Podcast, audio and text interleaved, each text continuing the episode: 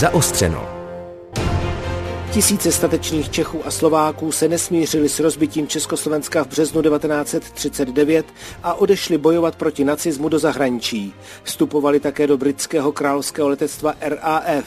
V roce devatenáct set čtyřicet se vyznamenali v bitvě o Británii. Před sedmdesáti lety, třináctého srpna devatenáct set čtyřicet pět, je svobodné Československo nadšeně vítalo v Praze. Připomene to dnešní Zaostřeno s Jaroslavem Skalickým. V polovině roku devatenáct set čtyřicet se německý blitzkrieg zastavil na francouzských březích Lamanšského průlivu. Hitlerovi tanky dělil od pobřeží Anglie jen úzký pás moře. O osudu britských ostrovů se ale rozhodovalo ve vzduchu. Německé Luftwaffe se postavili ani ne tři tisícovky pilotů, kteří se v legendárních Hurricanech a Spitfirech postarali o první porážku nacistické armády ve druhé světové válce. V letecké bitvě o Británii se vyznamenali i čeští piloti, kteří odešli z okupované vlasti, často bojovali ve Francii a po její porážce vstupovali do služeb královského letectva R A F. Po skončení války se domů vrátili jako váleční hrdinové. K britským řádům přibyla československá vyznamenání. Komunistický režim je ale považoval za nepřátele a podle toho s nimi po nástupu k moci jednal. Přišli o práci, mnozí skončili ve vězení, další se mu vyhnuli jen proto, že včas emigrovali. Uznání se dočkali až po roce devatenáct set osmdesát devět. Každé připomenutí jejich odvahy a vlastenectví je jen malou splátkou za to, co pro svou zemi vykonali. Do samotné bitvy o Británii zasáhla necelá stovka českých a slovenských pilotů.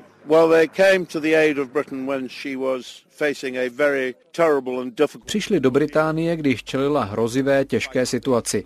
V bitvě o Británii v boji proti nacistům měla poměrně dost letadel, ale scházeli jí piloti. A tak Češi a Slováci přišli na poslední chvíli a byli to, a to všichni říkali, velmi stateční a zkušení piloti. Brzy se adaptovali na nový způsob války, působili ve čtyřech československých skvadronách, další bojovali v polských Perutích. Takže jejich přínos byl obrovský. Nikdy by se nám to bez nich nepodařilo. Oceňuje odvahu a odhodlání československých letců Nicholas Soames, vnuk britského premiéra z válečných let Winstona Churchilla. Na kbelském letišti otáčí hlavu za slavným Spitfirem, jedním z letounů, na kterých létali. Spitfire to byl kočár. To bylo neskutečné letadlo, perfektní letadlo. Vzpomíná generál Emil Boček, příslušník tři sta dvanácté stíhací Perutě. V britském královském letectvu R A F sloužilo během druhé světové války dva a půl tisíce Čechů a Slováků, pilotů, navigátorů, radistů a mechaniků. Nejúspěšnějším pilotem byl Josef František. V barvách polské tři sta třetí Peruti vykázal sedmnáct ověřených sestřelů během necelého měsíce a zařadil se tak ke stíhacím esům celé R A F. Konce války se stejně jako dalších pět stovek letců nedočkal. Vydařený byl každý let, z kterého jste se vrátil. Pač jednou, jak jste odstartoval, tak to nikdo nevěděl, jestli se vrátí nebo nevrátí. Člověk se nesměl bát ničeho. Já jsem říkal, mně to nikdy nepotká, to potká vždycky toho druhého. Pač kdybych věděl, že se nevrátím, jo, tak vůbec tam neletím. Když Emil Boček odešel z okupovaného protektorátu, nebylo mu ještě ani sedmnáct let. Působil v R A F jako mechanik a později pilot. Já jsem ve škole v ručních pracích, já jsem vždycky vyráběl jenom letadla. Než jsem odešel, tak jsem udělal kondora, to mělo asi dva metry dvacet rozpětí. A když jsem se vrátil po šesti letech, tak ještě vysel ve škole na chodbě. A tak to byla moje touha prostě lítat. Na svém kontě má dvacet šest operačních letů, na dva z nich nikdy nezapomene. My jsme byli nad Německem, mně začalo svítit červené světlo a to znamená, že to nedostává benzín. No tak já jsem prostě ohlásil veliteli, že mám poruchu na motoru, jestli vracím. Pak ten pátý smysl mě říká, abych stoupal. No tak jsem stoupal, nevím, jak vysoko jsem vystoupal. A najednou ten motor začal vynechávat. Jo? Tak já jsem dělal všechno možné, abych to jako udržel. Nakonec to zdechlo úplně, vrtula se protáčela, říkám, no nedá se svítit, já z toho musím vyskočit. Tak už jsem se odvázal všechno, že jsem měl akorát ten padák na sobě a řekl jsem, až přiletím do tisíce feetů, tak do toho kopnu Ono mě to vyhodí a z toho vyskočím. Ale když je ten listopad, se vám do té vody nechce. Tak jsem řekl, ještě chvilku. A to byla skutečně setina vteřiny a ono to chytlo. A jelo to v pomalých obrátkách, tak, takže já jsem to udržoval v horizontu. A já jsem s tím přistál na letišti mateřským. Druhá taková věc byla, začali jsme lítat na těch Spitfirech, no já jsem odstartoval, vše jsem byl na letišti a vysadil mě motor. Obyčejně teda po tom startu to končí smrtí, jo. Ale já říkám, kdo měl štěstí, tak to přežije. Přistál jsem tam teda a bylo to dobrý, no. Emilu Bočkovi se ale vybavují i příjemnější stránky válečných let v Anglii. No tak jsme byli mladí, sice jsme žili den ze dne a taky jsme to využívali, protože nikdo nevěděl, jestli tady druhý den bude nebo nebude. Chodilo se do hospody, chodilo se na tancovačky, chodilo se s děvčatama. Po šesti letech války se už ale všichni českoslovenští vojáci v zahraničí těšili domů a navíc chtěli přispět k osvobození své vlasti. Ze začátku to nebylo nic valného, to nikdo neviděl, jak ta válka dopadne, jo? Protože ty Němci teda rozbili tu Anglii hrozným způsobem letecky, že? Až potom se to teda obrátilo, přišel konec války a se každý těšil, až pojedeme domů, že? Praha volala o pomoc, tak jsme si mysleli, že poletíme Praze na pomoc. Už jsme tam měli namalované naše znaky, všechno, jo? A pořád se to tak oddalovalo, ať se to oddálilo do ztracena.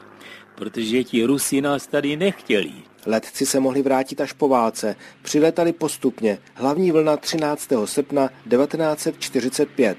sedmého srpna nás odstartovalo padesát čtyři směr Československo. Po dvou hodinách dvaceti pěti minutách jsme přistáli v Hildensheimu, že doplníme stroje a poletíme domů. No, nakonec začalo pršet a spadla mlha, takže my jsme tam seděli, než se umoudřilo trochu počasí celý týden. No a za ten týden jsme potom toho třináctého srpna odstartovali, přes Plzeň jsme se vraceli do Prahy.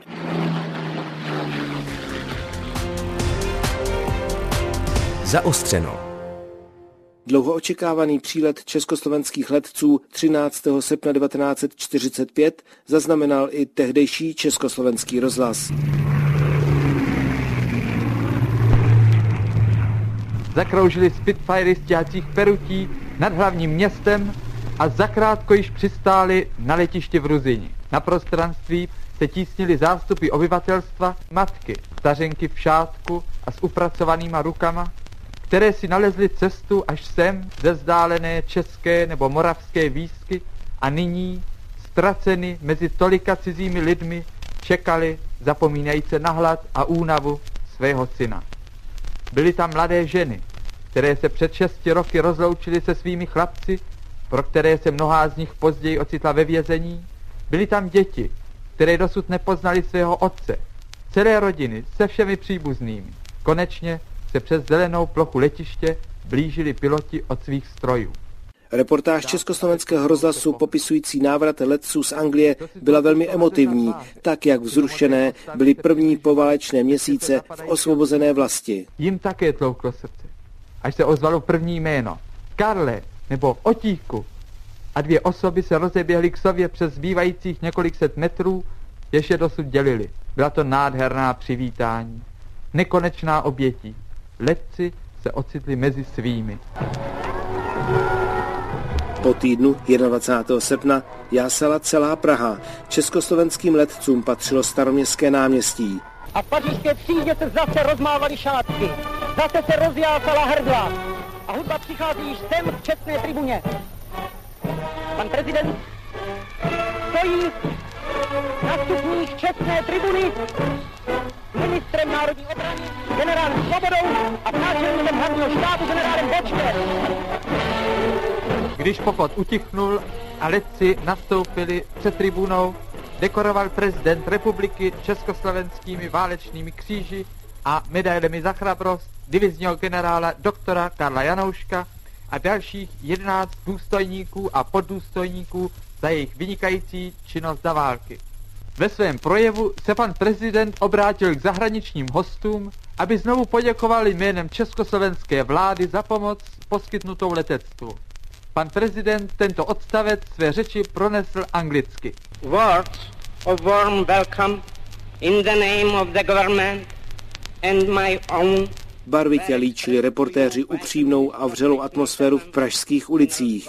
Lidé se znovu radovali z konce války a tentokrát spolu se statečnými Čechy a Slováky, kteří k němu přispěli se zbraní v ruce.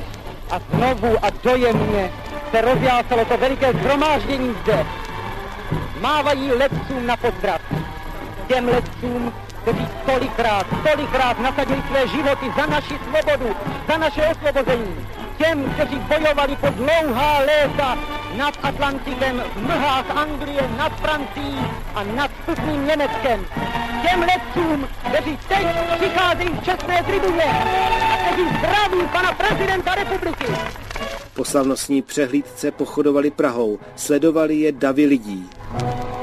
Pan prezident přihlíží slavnostnímu pochodu, vlají vlajky a vlají bílé šátky v rukou těch, kteří přihlížejí, a další skupiny letců a teď již skupina poslední.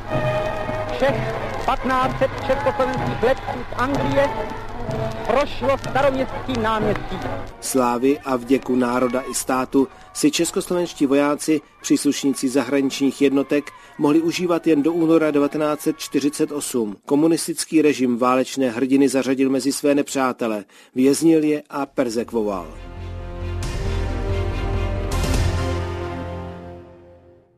Jeden ze slavných Spitfireů, se kterým se českoslovenští letci vrátili třináctého srpna devatenáct set čtyřicet pět do vlasti, stojí uprostřed dopravní haly Národního technického muzea v Praze.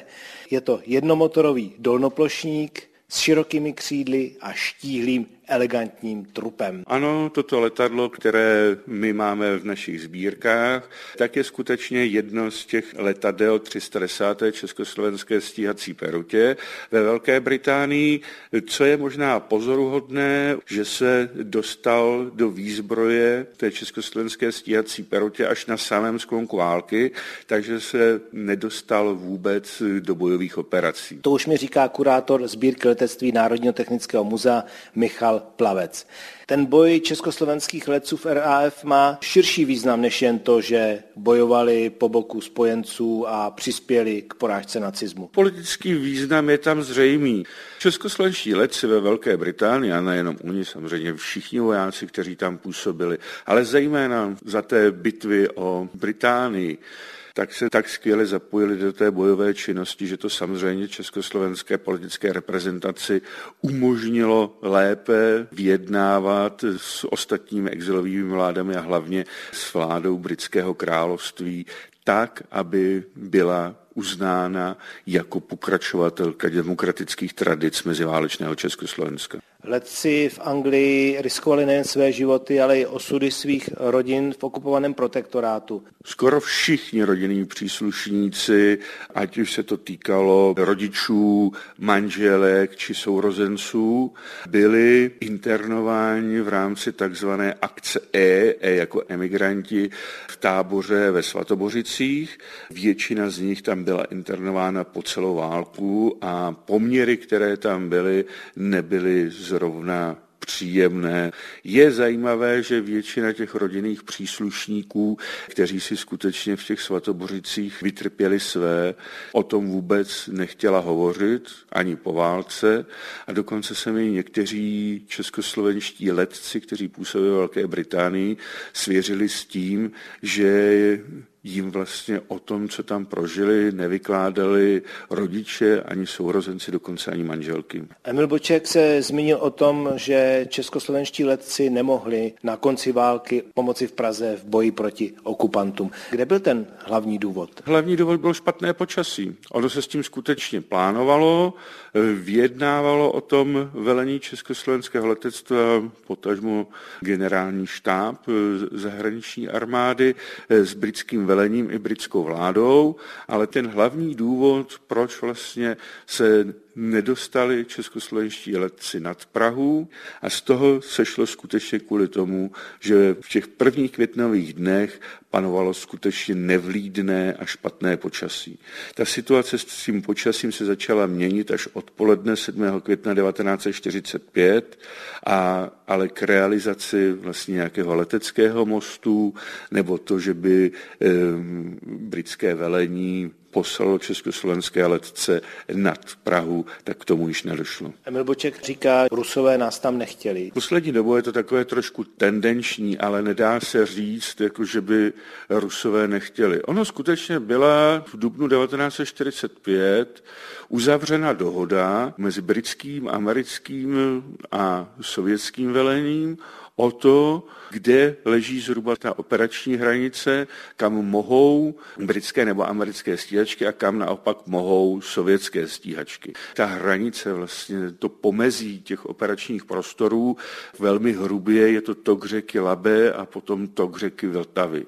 Pokud ale Američané chtěli bombardovat nějaké železniční či jinak důležité cíle za touto hranicí, měli oficiálně požádat generální štáb Rudé armády v Moskvě, ale pokud vím, tak k tomu nikdy nedošlo. A jinak se ta operační hranice mezi letectví dodržovala. Komunistický režim letce z R A F, ale konec konců i vojáky z východní fronty pronásledoval. Mnozí tomu unikli jen díky tomu, že emigrovali, ať už do Británie, do Spojených států nebo jinam do zahraničí, kde byly důvody té nevraživosti. Byla to elita národa a samozřejmě to byli lidé, kteří přemýšleli trošku jinak. Většina vojáků, kteří se vrátili z Velké Británie, tak se rozhodně nedá považovat za nějaké přívržence komunismu. Na druhou stranu to, že represe v komunistickém Československu šly i proti vojákům z východní fronty, tak tam je jiný důvod. Tito vojáci skutečně věděli a zažili na vlastní kůži začet toho loket a vůbec se nedá říct, že všichni z těch vojáků, kteří bojovali v Sovětském svazu, tak se stali přívržencem komunismu nebo Sovětského svazu. Právě naopak. Můžete uvést pár příkladů toho pronásledování letců z R A F? To jsou lidské životy a v tomto případě i to lidské utrpení. Je natolik košaté, že si ty příběhy nevymyslí žádný z autorů science fiction. Ten život skutečně píše osudy, které jsou skoro nepředstavitelné kolikrát. To je třeba příběh Josefa Brykse, notorického útěkáře, člověka, kterého nezlomil ani ten kriminál. Byl to nesmírně statečný člověk, ale bohužel také ho to stálo život. Byl sestřelen ve Francii v roce devatenáct set čtyřicet jedna, skončil v německém zajetí, po válce se vrátil do Československa, ale již z kraje roku devatenáct set čtyřicet osm ho odsoudili k deseti letům vězení. Josef Bryks to považoval za vymyšlené, za nesmyslné, protože ten důvod, proč dostal těch deset let, tak to byla příprava útěku do zahraničí. Zda skutečně chtěl utéci nebo se stal obětí provokace, to už dnes těžko zjistíme. Během toho věznění, jako mnozí z těch československých letců, kteří za druhé světové války bojovali ve Velké Británii, tak skončil v Uranových dolech. Často držel hladovku, připravoval útěk a těm deseti letům tak dostali ještě dalších dvacet let na tvrdo. Byl to člověk, který si ani od těch dozorců nenechal nic líbit. Nakonec zemřel v táborové nemocnici v Jáchymově v roce devatenáct set padesát sedm. To byl Michal Plavec, kurátor sbírky letectví Národního technického muzea v Praze. Zaostřeno připravil Jaroslav Skalický.